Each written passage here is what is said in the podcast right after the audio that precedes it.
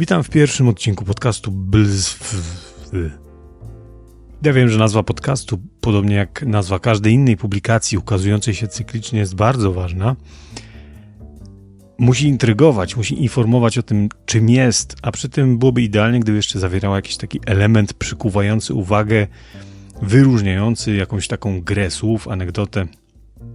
Uznajmy, że moja nazwa zawiera anegdotę, albowiem robiąc w głowie research, przygotowany do, tych, do nagrania tych pierwszych odcinków tego podcastu, grzebiąc w przepastnych archiwach mojej głowy, w mrokach internetowego średniowiecza, przypomniałem sobie właśnie to blzw. Autorem tego blzw był niejaki Betka z jednej z... I teraz uwaga, nie jestem już na 100% pewien, czy tak to się nazywało, ale to by... z listy dyskusyjnej. O listach dyskusyjnych będzie więcej w drugim odcinku podcastu, ale powiem tylko, że to to był taki zwrot używany przez owego Betkę w sposób, który chyba tylko on rozumiał. Czasem to było zamknięcie tematu, czasem taka złośliwa odpowiedź na czyjś przydługawy wywód. Ja wiem, że to może nie jest najszczęśliwsza nazwa dla podcastu, bo ona nie obiecuje zbyt, zbyt wiele, ale y, jednak żywię nadzieję, że sama zawartość tego podcastu zrekompensuje ewentualne straty moralne wynikające z takiego, a nie innego tytułu. O czym będzie ten podcast? Otóż, mówię o tym konkretnym odcinku dzisiejszym, otóż będzie on o tym, jak to było, gdy nie było internetu. To znaczy, internet był, bo ogólnie internet Korzenie internetu sięgają e, lat 60. XX wieku, jednak śmiało można powiedzieć, że do takiej ogólnej świadomości przebił się on pod koniec lat 90. XX wieku. A nawet wręcz na przełomie XX i XXI wieku momentalnie. Film Matrix miał premierę w Polsce w sierpniu 99 roku i już wtedy mniej więcej internet był takim znanym wynalazkiem. Ale trzy 4 lata wcześniej była to rzecz niszowa, używana m.in. przez środowiska takie akademickie, przez studentów informatyki itd. Tak I tutaj ciekawostka, domena.pl powstała w roku 1990 już, 1990. Wtedy zwykli śmiertelnicy jeszcze kompletnie nie, nie wiedzieli, że coś takiego się w ogóle wydarzyło. W roku 90 nie było telefonów komórkowych Komputer był dużym luksusem. Ja swój pierwszy, nazwijmy to komputer, dostałem chyba około roku 93 i to był komputer Commodore C64, na którym głównie dało się grać w jakieś tam gierki.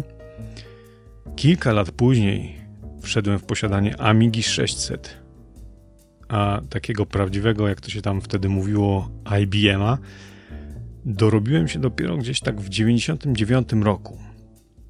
Wtedy też w domu pojawił się modem i wszystko, co za tym idzie. Ale o tym będzie w kolejnym odcinku podcastu. Nie uprzedzajmy faktów. Mojego kolegi ojciec, który tam był dyrektorem w jakiejś firmie, miał takiego służbowego laptopa Toshiba i to musiało być jakoś tak lokuje to jakoś w pierwszej połowie lat 90., ale gdzieś bliżej 94, 5 rok może ten komputer miał takie rozmiary walizki całkiem sporej.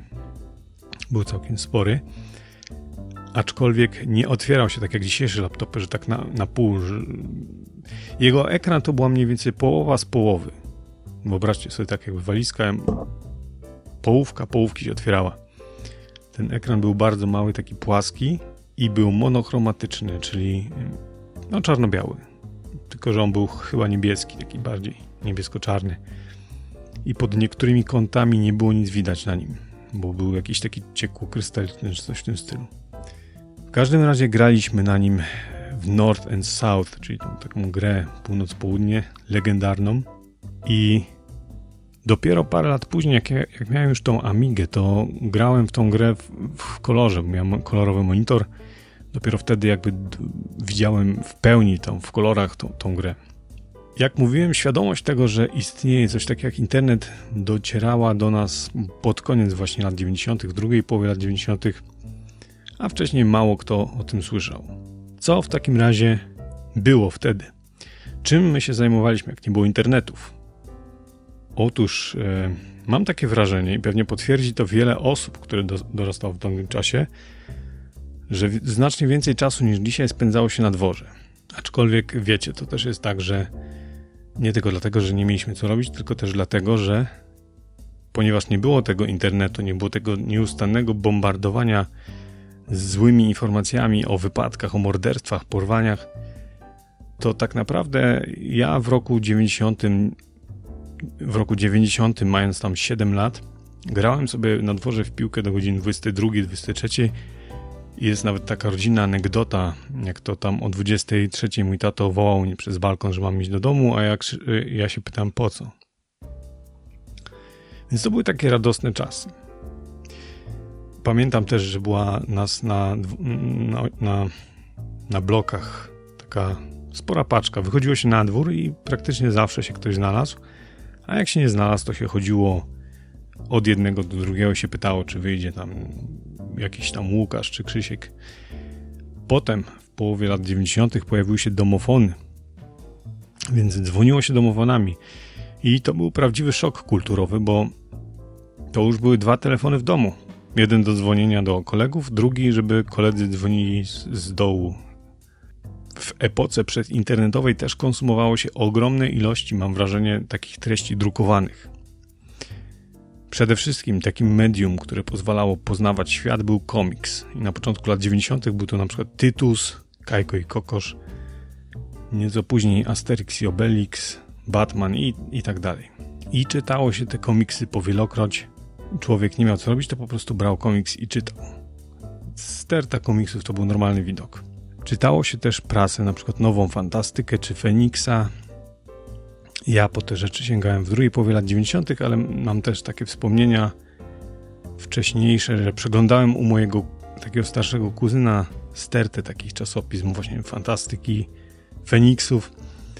I to było takie owiane taką atmosferą niesamowitości, e, takiego dopuszczenia do skarbca wiedzy tajemnej. Były tam też tak, takie komiksy starsze nieco, poważniejsze, jak Funky Kowal na przykład. Też bardzo fajne. No i oczywiście była też prasa. Takie gazety bardziej, nazwijmy to lifestyle'owe, typu Bravo, Popcorn, później w późniejszym czasie pojawiła się Machina. Czasem to wpadało w ręce, czytało się, możecie się śmiać, ale miałem taki jeden numer Bravo, w którym było fotostory z Terminatora 2. Fotostory, czyli takie streszczenie okraszone screenami z filmu, a ponieważ do, ja do tego momentu widziałem tylko Terminatora 1, którego można było już wtedy w telewizji zobaczyć, e, a to było w okolicach 92-3 roku i nie było takie proste, żeby obejrzeć Terminator 2. Więc e, ponieważ nie chciałem się czuć wykluczony społecznie, no to, to pilnie to fotostory studiowałem w wypożyczalni kaset wideo była jakaś tam piracka kopia VHS y, Terminatora 2, ale ona była non-stop wypożyczona, więc sporo czasu minęło, zanim udało mi się dorwać i obejrzeć. W ogóle to kiedyś piractwo, mam wrażenie, funkcjonowało na znacznie większą skalę. Troszeczkę z braku kasy, troszeczkę też z dostępności, ograniczonej dostępności pewnych rzeczy, ale też z chęci takiego posiadania tych, tych rzeczy, bo Dziś jest to tak, że mamy to Spotify i możemy właściwie w każdej chwili, czy, czy Spotify, czy YouTube, czy jakieś inne serwisy, usługi, możemy właściwie wszystko w dowolnym momencie sobie posłuchać, obejrzeć, czy z, z, takich, z takich, nazwijmy to, dzieł kultury. A kiedyś to było takie mniej dostępne, raz, a dwa, że no jednak dużo bardziej, dużo większą dostępnością cieszyło się po prostu skopiowanie tego niż, niż kupienie, no bo raz, że było, był zawsze problem z kasą, dwa, że był problem z tą dostępnością. W sensie mówię problem z kasą taki, że gdybym miał kupować wszystkie płyty, które, które chciałem mieć, no to bym puścił moich rodziców z torbami. W czasach przed internetem też oczywiście się oglądał telewizję. Dzisiaj jest tak modnie mówić, że się nie ogląda telewizji, ja też nie oglądam telewizji, ale na przykład oglądam Netflixa, HBO, YouTube'a. Różnica tak naprawdę jest taka, że dzisiaj można oglądać właśnie to, co się chce, ten VOD. możesz sobie wymyślić, że będziesz oglądać taki czy taki film wieczorem, czy serial i, i sobie oglądasz, a kiedyś trzeba było na to wszystko czekać. Na przykład pamiętam jak w roku 93 czy 4 założyliśmy sobie kablówkę i wtedy jeszcze MTV było telewizją muzyczną. Było też, zdaje się, po angielsku, jeżeli dobrze pamiętam, jeszcze nie było polskiej wersji. I na przykład czekało się na godzinę, do godziny 23, żeby obejrzeć Beavis'a i Buttheada. Czekało się też na listę przybojów. Był taki program bodajże o 17 Dial MTV i tam były listy przybojów. I jak wyszła płyta Super Unknown Soundgarden w 1994 roku, to razem z braćmi czekaliśmy zawsze, chyba było codziennie o 17, czekaliśmy codziennie o 17 na to notowanie, ponieważ na wysokich miejscach było pewne, że będzie e, albo Black Hole Sun, albo Spoonman później. Także rzeczy wtedy po prostu nie były na wyciągnięcie ręki, tak jak dzisiaj, ale z drugiej strony też chyba sprawiały taką większą frajdę. Zwłaszcza takie niepozorne sprawy, jak jakiś te teledysk. E, w międzyczasie pojawiła się też prasa komputerowa. W moim przypadku był jako pierwszy, był to Top Secret. Pierwszy numer, pierwszy numer, który wpadł w moje ręce, to tak troszeczkę przypadkiem, bo mi brat podrzucił, to był numer czwarty z roku 94 z taką czachą na okładce. Do dziś ją pamiętam. I później już niemalże co miesiąc kupowałem przez długi czas i czytałem powielokroć po prostu od deski do deski. Mm, śmiało mogę powiedzieć, że teksty Aleksa i Gawrona, Emila Leszczyńskiego czy Sercha Szaka w, w pewien sposób ukształtowały mnie. To byli jacyś tam moi pierwsi mistrzowie. Y, naśladowałem ich styl, pisząc wypracowania na język polski.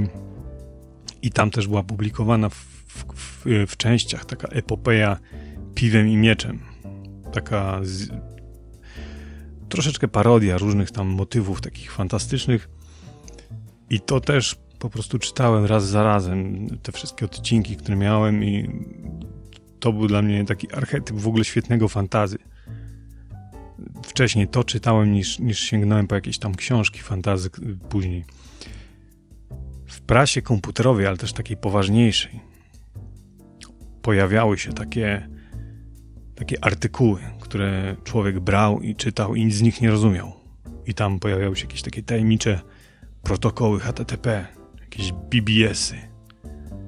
I w dalszym ciągu to była jakaś wielka abstrakcja, jakaś taka czarna magia, hermetyczny świat y, turbonerdów. No ale po prostu tego się nie, nie dało się od tego uciec to była taka, to była przyszłość po prostu. I muszę jeszcze wspomnieć, zanim już dojdę do tego internetu właściwego, jeszcze o jednym fenomenie, mianowicie o demoscenie. Czymże była demoscena? To, by, to byli ludzie, którzy łączyli się w grupy. Grupy programistów, grafików, muzyków i tworzyli tak zwane dema, które były takimi programikami i po uruchomieniu ich tak de facto uruchamiało się coś na kształt filmiku czy animacji okraszonej muzyką. No i odbywały się imprezy, ukazywały się ziny, które można było zamówić drogą pocztową. Czyli wysyłało się list z prośbą o przesłanie dyskietki, bo te magazyny były na dyskietkach. No i potem przychodziła dyskietka, na której były te dema, graficzki, muzyczki, te, te, te, grafiki też były prezentowane w tych, w tych czasopismach różnych, stąd można się było dowiedzieć w ogóle tej możliwości zamówienia tego. Ja też przez pewien czas nawet coś tam sobie dłubałem muzycznie w takim programie Fast Tracker 2, który był kultowy w owym czasie na tej demo scenie. Aczkolwiek właśnie wydaje mi się, że troszeczkę ten brak kontaktu z innymi nerdami sprawił, że nie wkręciłem się w to tak, tak bardziej. Myślę, że w dzisiejszych czasach, chociaż w dzisiejszych czasach to jest wszystko takie bardziej strywializowane, ale gdyby w owym czasie był, był istniał sposób na to, żeby łatwy, łatwo kontaktować się z innymi ludźmi, yy, przesyłać sobie te pliki, tworzyć coś na odległość. Właśnie tego brakowało. To pojawiło się później. To gdyby coś takiego istniało, to pewnie bym się wkręcił może bardziej. No i w okolicach ósmej klasy to był jak dobrze liczę, rok 97. Na lekcjach informatyki poznawaliśmy już takie zagadnienia jak granie w sieci w Duke Nukem 3D na kilka komputerów, mm, czy tworzenie właśnie jakichś prostych stron internetowych w Pajączku czy w Coffee Cup. I to był taki chyba faktyczny początek świadomości tego, że istnieje coś takiego jak internet, bo widzieliśmy jakieś strony internetowe. Tam za wiele w tym internecie w owym czasie nie było jeszcze. O tym będzie troszeczkę w drugim odcinku tego podcastu, ale już wówczas miałem okazję liznąć trochę HTML-a, coś tam potworzyć. Także niewątpliwie właśnie chyba rok 97 był takim rokiem przełomowym, rokiem moich pierwszych kontaktów z internetem, chociaż jak wspomniałem, sam komputer i modem miałem dopiero dwa lata później. I o tym, o tym e, kolejnym etapie opowiem w następnym odcinku podcastu. Tam będzie między innymi o tym, jak właśnie jak się korzystało z internetu na modemie, jak można było też oglądać internet nagrany na płytach CD. Też był taki moment w historii. A także o tym, czym były te, te właśnie listy dyskusyjne, czym były ziny i wiele, wiele innych. Także już teraz zapraszam Was do wysłania kolejnego odcinka podcastu Blzw. Podcastu o niezbyt łatwej do wymówienia nazwie, ale mam nadzieję łatwiej do wysłuchania formule. Także do usłyszenia.